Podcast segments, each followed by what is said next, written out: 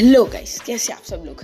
मैंने अपना एक नया पॉडकास्ट बनाया जिसमें मैं अपनी ज़िंदगी में हुए जितने भी कांड सब आप लोगों को केस स्टडी करके बताऊंगा, जो बहुत फनी, आप लोगों को बहुत इंटरेस्ट आएगा। जिनमें से तीन टाइप के कांड हैं, जिसमें मैं बेवजह घुस गया, जिसमें मेरे को जानबूझ के घुसेड़ा गया, और तीसरे टाइप के जो मैंने खुद किए हैं जिनसे मैं बच भी गया। इन सब कांडों की केस स्टडी मैं आपको दूंगा, जिसमें से जो इस सीज़न में हमारा पहला कांड आने वाला है वो है एक लड़के एक लड़की के साथ, गर्लफ्रेंड बॉयफ्रेंड नहीं है, आप लोग बहुत गलत सोच पे जा रहे हैं। वो दोनों बहुत अलग हैं, पर उन दोनों की वजह से मैं कांड में फंस गया बीच में, तो मेरे को बेवजह घुसा दिया गया, जानबूझ के भी कह सकते हैं।